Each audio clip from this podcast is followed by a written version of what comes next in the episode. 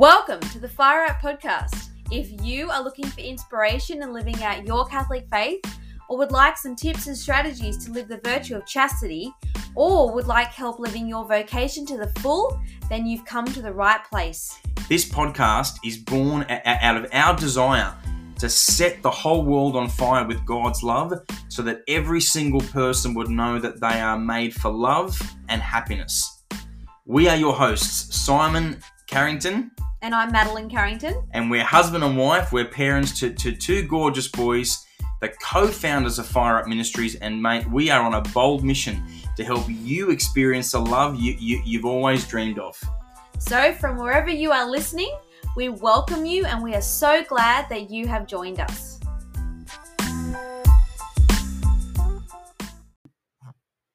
Hello, and welcome back to the Fire Up podcast. I am Madeline Carrington, your co host, and I want to welcome you to this episode today because we are discussing a very important topic. Simon has put together this this short talk on a question called how do I fight complacency in my marriage? Now, anyone who is married knows that marriage requires daily effort, and anyone who hopes to get married one day needs to know that marriage requires daily effort. So, in this episode, Simon addresses how to fight complacency in marriage. And this talk is also on our YouTube channel, but we wanted to share it here on this platform because we believe it is such an important topic. And um, this answer really sheds some light on some practical ways to fight complacency in marriage. Have a wonderful day. God bless you. Hey everyone, Simon Carrington here, founder of Fire Up Ministries. Uh, I've, I've, I've titled this video How to Fight Complacency in Marriage.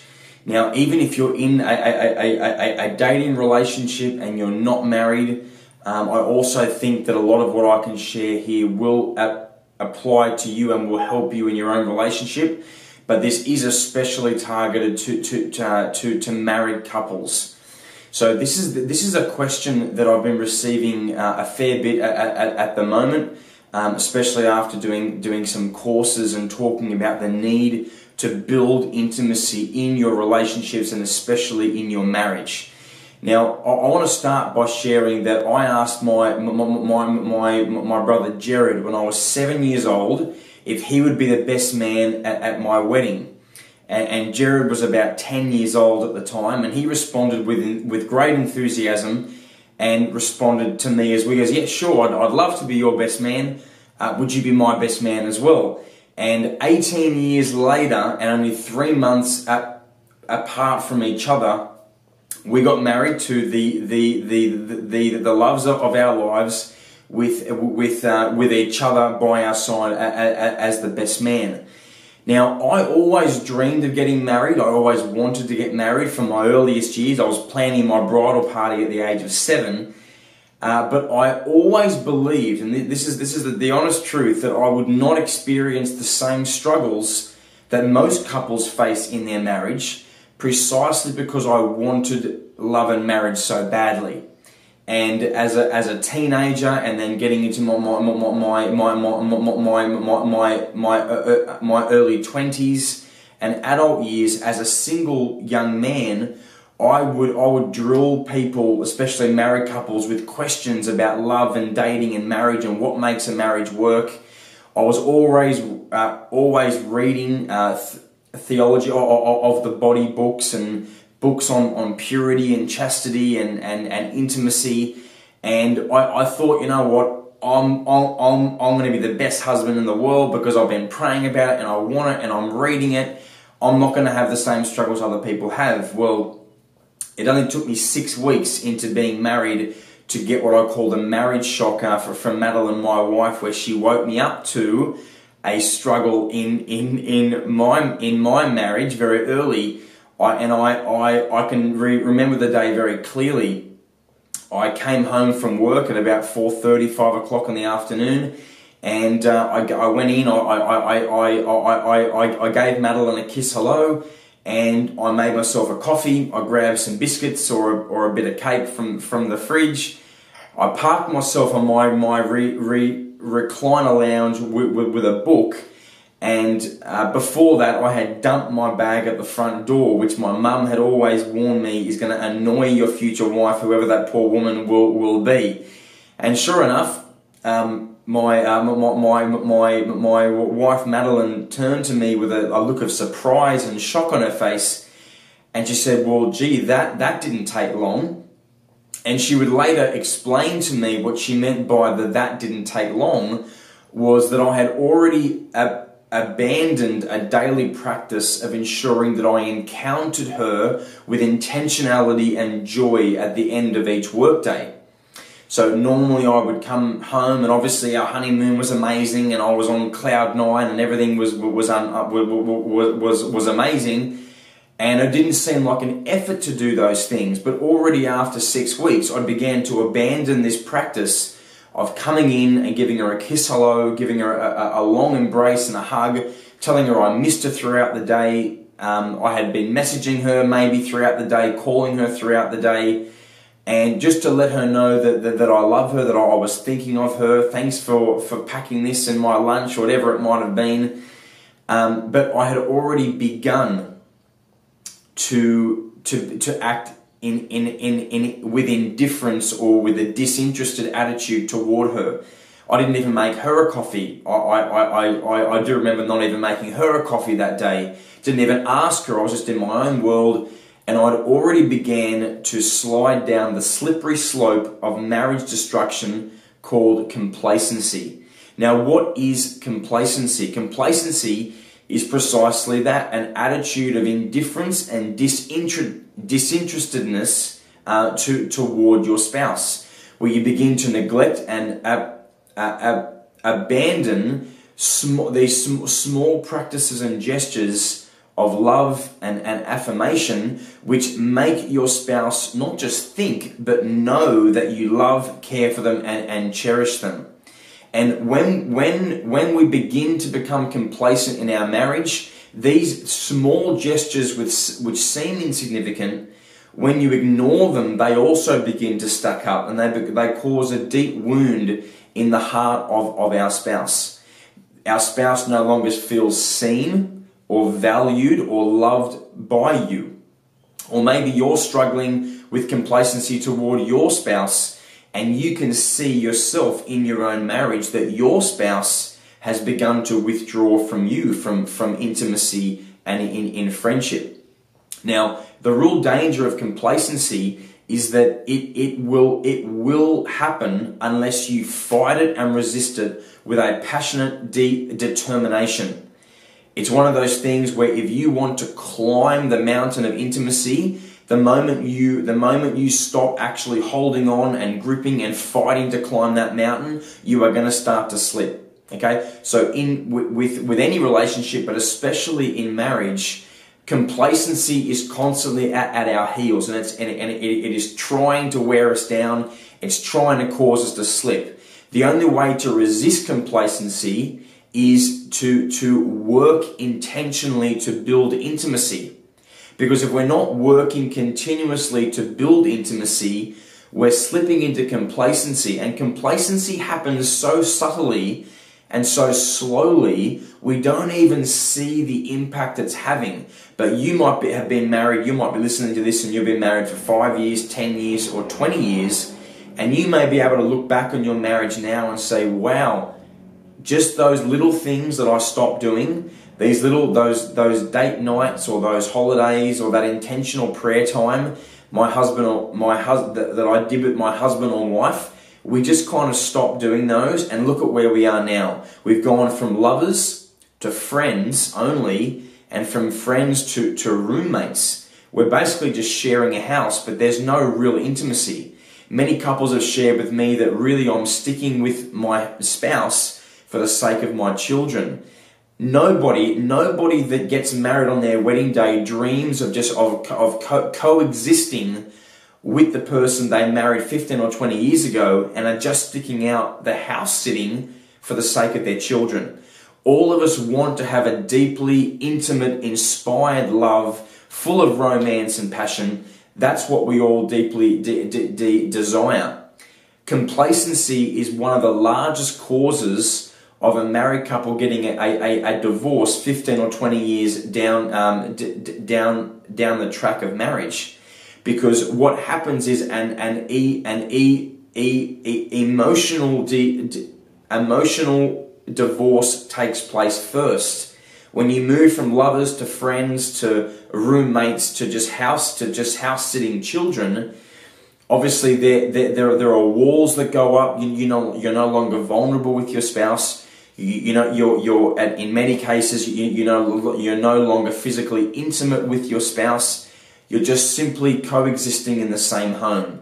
And after 15, 20 years of this and the children grow up, you'll look at each other and wonder, why are we bothering doing this anymore? If they don't need us to be constantly caring for them and providing for them in the same way, then we can, then, then, then we should be able to, to, to, to separate and, and, um, d- d- d- divorce because we're not really in love anymore. So complacency is a real thing and it is a real threat to your marriage, to your relationship. So how do we resist complacency? We need to replace it by pursuing intimacy. Now, what is intimacy? The best definition of intimacy I've come across and, and I've used in my own um, in, in my own ministry and my marriage for the for the last few years is it is it's not as much to do with the physical closeness of your bodies but it's more to do with the spiritual and e- emotional closeness that you share with your spouse or the person you're in a relationship with.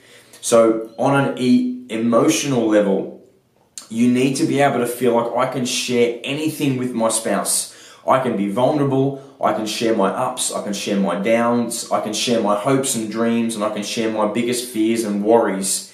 And I know, and the, the key word here is trust. I can trust that they will love me and accept me, encourage me and affirm me, and journey with me through whatever I'm going through without their love being conditional or them withdrawing their love from me.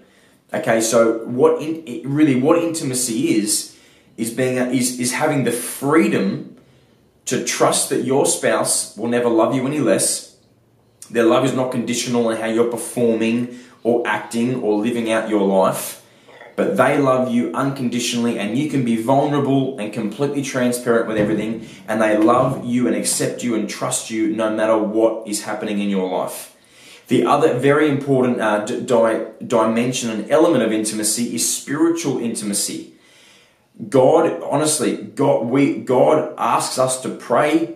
God wants us to pray. Why? Because through prayer, we, we, we, we come through communication with God, we come closer to Him and we become more intimate in our relationship with God. How powerful then is it for spouses to pray together as a couple and not just praying with your spouse, but praying for your spouse, not just praying with your spouse and for your spouse, but with and for your children as well. Prayer is like a super glue that unites you with your spouse. If you really want an intimate relationship, you need to be praying not just for your spouse, but with your spouse.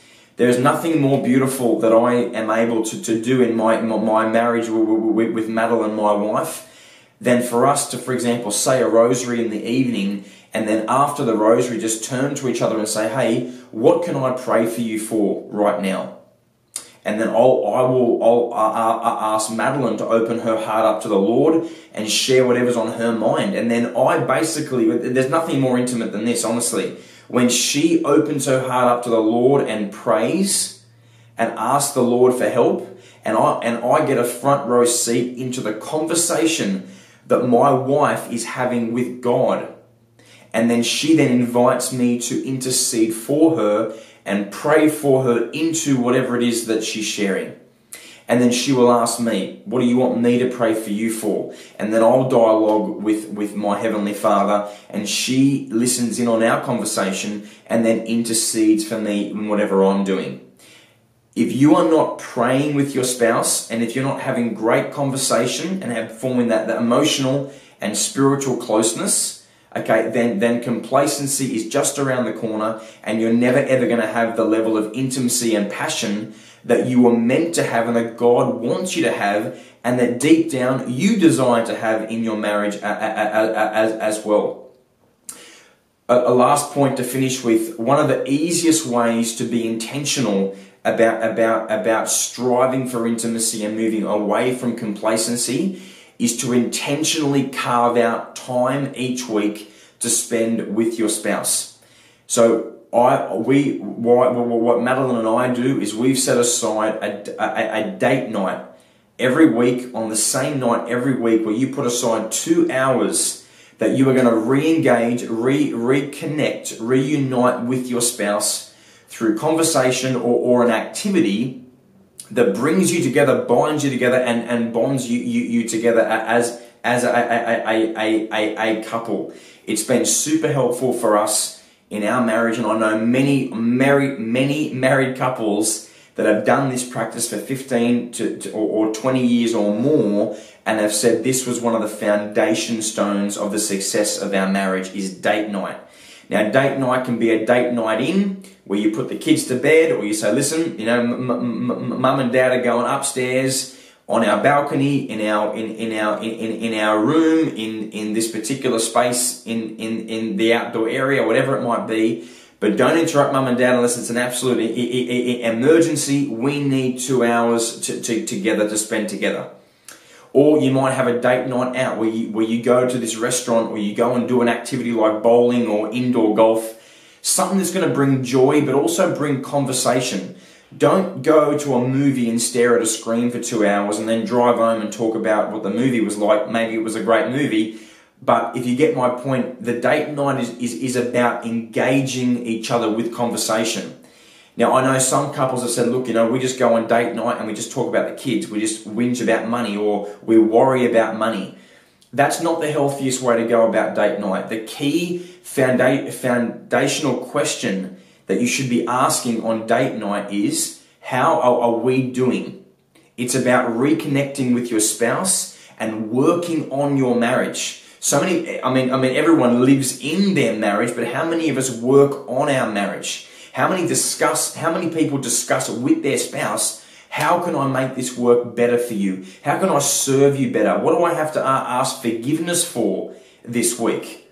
How, how can I be of more of more of a help around the house how do you need to be loved? Am I listening to you properly?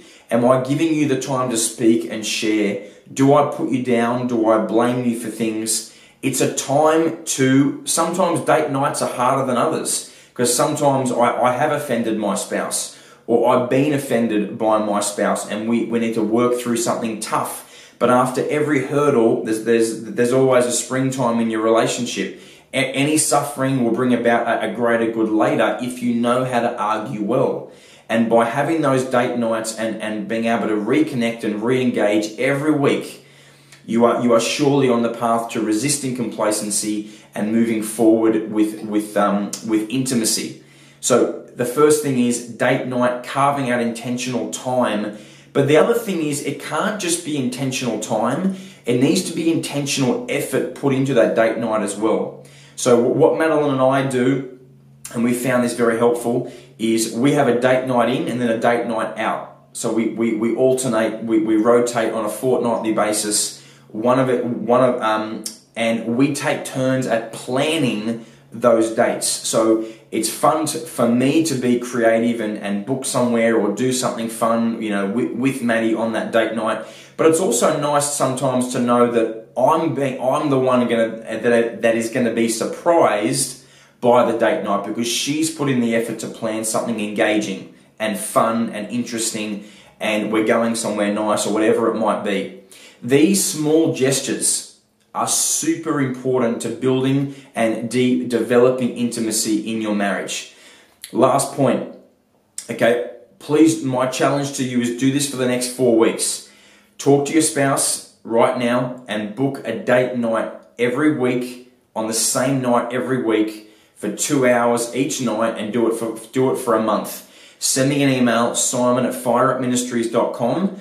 I, look forward to hearing how this has changed your relationship and, and improve the level of intimacy that you've shared with your spouse. May God bless you and may God bless your marriage and your family.